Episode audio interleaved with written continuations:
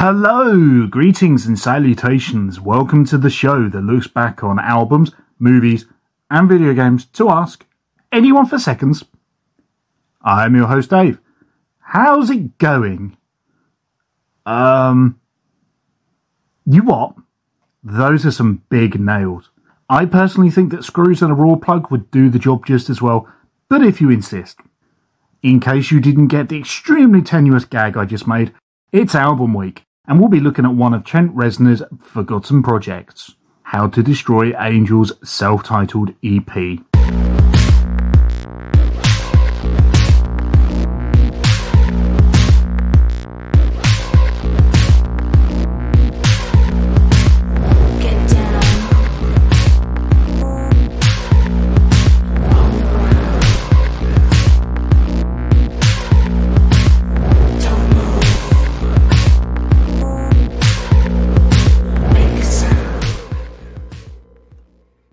That's right, an EP.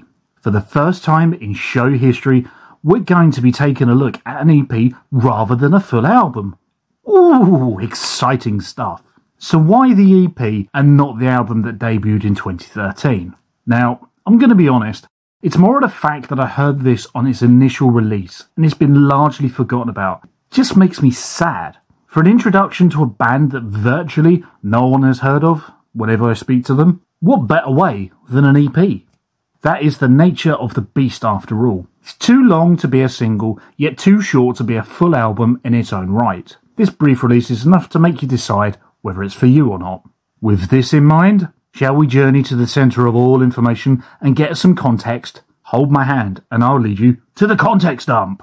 Let us travel back to the heady year of 2009. Nine Inch Nails main man Trent Reznor decides that enough is enough. He's had it with their Nine Inch Nails, and that 2009 would be their farewell tour, much to the dismay of fans all over the world, myself included, who was actually at the final UK date of that tour. And what a show it was too. Deciding to perform a quiet set at a festival was a masterstroke that really got me to love the genius that is Trent Reznor. Anyway, I digress. Back to the context dump. The band officially wrapped touring in September 2009, and Reznor stepped away from music. Or so it seemed. Reznor teased in February 2010 that he had entered the studio. Nobody knew why, as it seemed that he was done with Nine Inch Nails. However, in April 2010, Reznor returned to the limelight to announce that he had been working on new music. This time, though, it wouldn't be under the moniker of Nine Inch Nails, but instead it would be a whole new group, entitled How to Destroy Angels. The band name is actually named after a song by experimental music group Coil. No, I haven't heard of them either. This new project would feature Reznor's co-collaborators from Nine Inch Nails, those being Atticus Ross and Rob Sheridan. On vocals would be Reznor's wife, I hope I'm saying this right, Mary Queen Mandig. While this may seem a tad nepotistic, in which you'd probably be right, but Maandig herself was actually a former vocalist of American rock band West Indian Girl. The more you know. Their first EP, the subject of today's episode, was released to the world on June the 1st, 2010, via the band's webpage as a free download, with a physical CD becoming available the next month within stores. A higher quality audio version was also available via the band's website for a small fee. It peaked in the Billboard 200, the American chart ranking system in the USA, at position 151. Not bad for effectively a new group with little exposure. The EP was released to fairly positive reviews. Currently, it has a score of 62 on review aggregator website Metacritic. Website Pitchfork.com gave the EP a score of 7 out of 10, stating it's a promising first step down a new path. The AV Club scored the EP a salty 42, stating, as it is, How to Destroy Angels resembles a subdued Nine Inch Nails with female vocals. Finally, the Chicago Tribune gave the EP a score of 63, stating, it adds up to more of a transitional work than a reinvention, a placeholder until Reznor's next major move. Now, with the lovely context dump out of the way, let's ask that question we've all come to know and love. Anyone for seconds? As is the way with EPs, they're too long to be singles, but yet too short to be an album. This EP sits at a fairly brisk 27 minutes, and honestly, it does feel its length at times, but let's get a little bit deeper. Track 1 is called The Space in Between.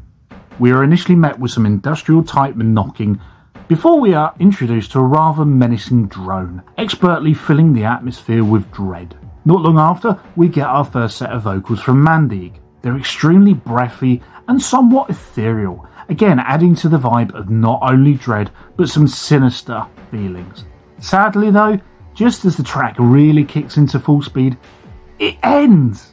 And that's, for me, it's a tad frustrating. I know that you're all dying to hear about how it functions as a first track.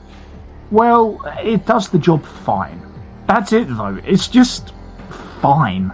As previously mentioned, just as it gets going, the track ends, which is somewhat irritating, that's not to say that it's entirely a bad thing. If anything, it makes you want to listen on to see how the EP is going to progress.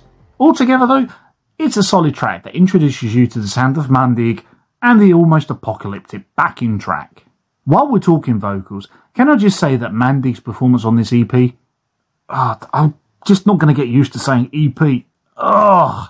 Anyway, her performance throughout is pretty good. Having not heard her previous work due to my own negligence, I wasn't expecting too much, but she comes away from this EP as a major force. While yes, the incoming apocalyptic sounds and industrial overtones are good and all, but Maandig manages to ground the experience with her breathy vocals, all the while adding mystery to the air. It's a delicate balance that could have gone wrong with another singer, but with a subtle blend of ethereal essence and subtle nuances, it just melds together.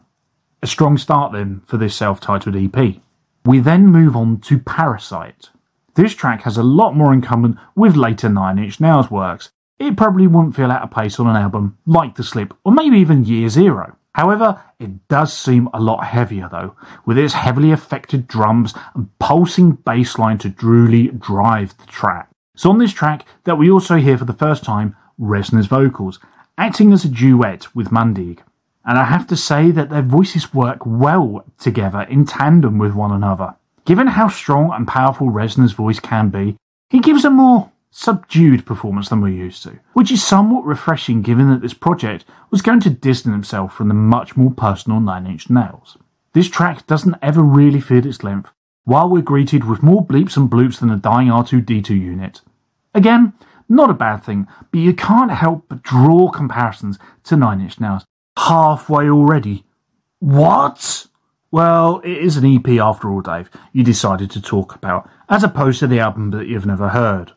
Ugh.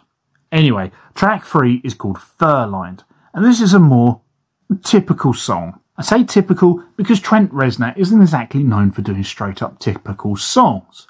We are met instantly with a particularly funky drum beat before some equally cool bass and vocals kick in. While this is more of a straightforward song, I say that in the loosest possible sense, there is some sterling keyboard work towards the end of this track, while Maandig once again proves that she isn't a one trick pony, showing off not only her vocal range, but also the power in her voice. Sadly, once again though, the track stops as soon as it gets going. I'm not sure why that was a choice, but it was definitely a power move in wanting you to crave more.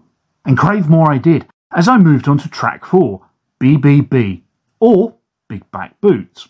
This is a hard one for me to quantify. While yes, I do like the chant in the chorus of Big Black Boots, the track does feel a little bit uninspired. I hasten to use the word filler because of the fact that we're listening to an EP.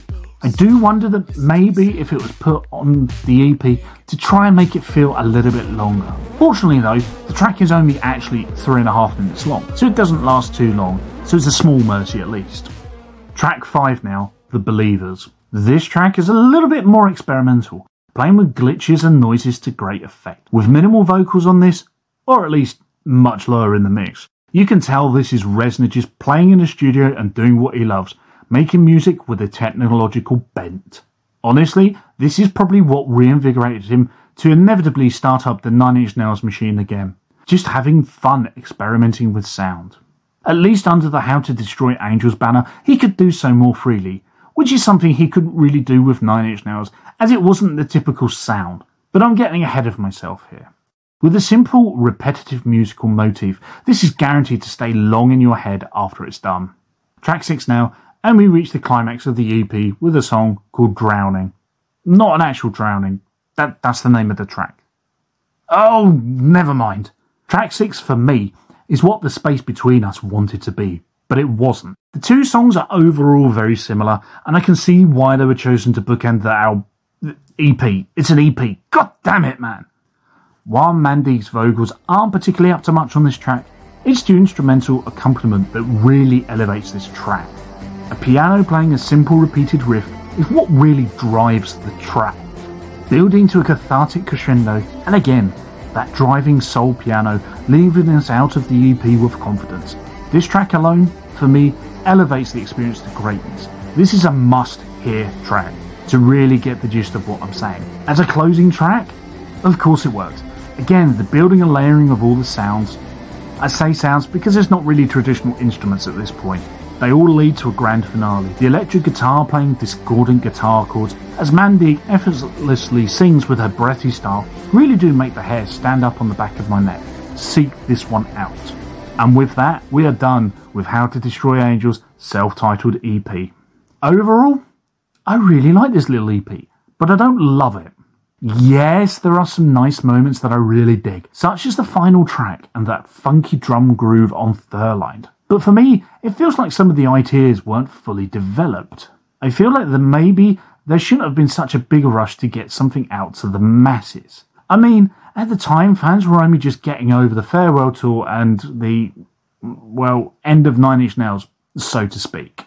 I'm not a touring musician, but I do understand the need to create. And yes, I do get that maybe Reznor needed to do something to scratch this itch. But maybe releasing it so soon after recording, maybe probably wasn't the best idea. Bear in mind, this was recorded in February 2010, and the EP came out in June of 2010. That's not long. While I understand that this is not a Nine Inch Nails recording, but comparisons obviously can't be helped, and it will be made, given that Reznor was pretty much the voice of a generation. Again, with a little bit more time, the EP could have had something a bit more for us. That's not to say it's bad though. On the contrary, as a 30 minute or so slice of what was to come, it works extremely well. Although it's not a standout classic, it's a little curiosity that deserves to be heard because it's likely if Reznor did not experiment like he did with this project, it's highly likely we wouldn't have heard anything more from him. And that, my dear listeners, would have been an utter travesty. Thanks once again for listening. Do you agree? Disagree? How would you actually go about destroying an angel? Let us know. We're on Twitter as at anyone podcast. We're also on Facebook. Just search for us. You will find us. Longer considerations, rambles, and such like can be sent via email to anyoneforseconds at gmail.com. Do not forget to leave us a like, rating, review on your podcast platform of choice as it helps us grow the podcast and do more for your listening delectation. Can you tell that I've got a writing program now that allow me to use fancy words? Oh, how droll! Anyway, we're pretty much on every podcast platform, so you've got no excuse to not leave a review for us. This time, we'll leave you with a track that featured on How to Destroy Angels' debut album, Welcome Oblivion. Maybe we'll visit that album in a future episode. Who knows at this point? It's all in the air. Thanks again. Stay safe. You got this.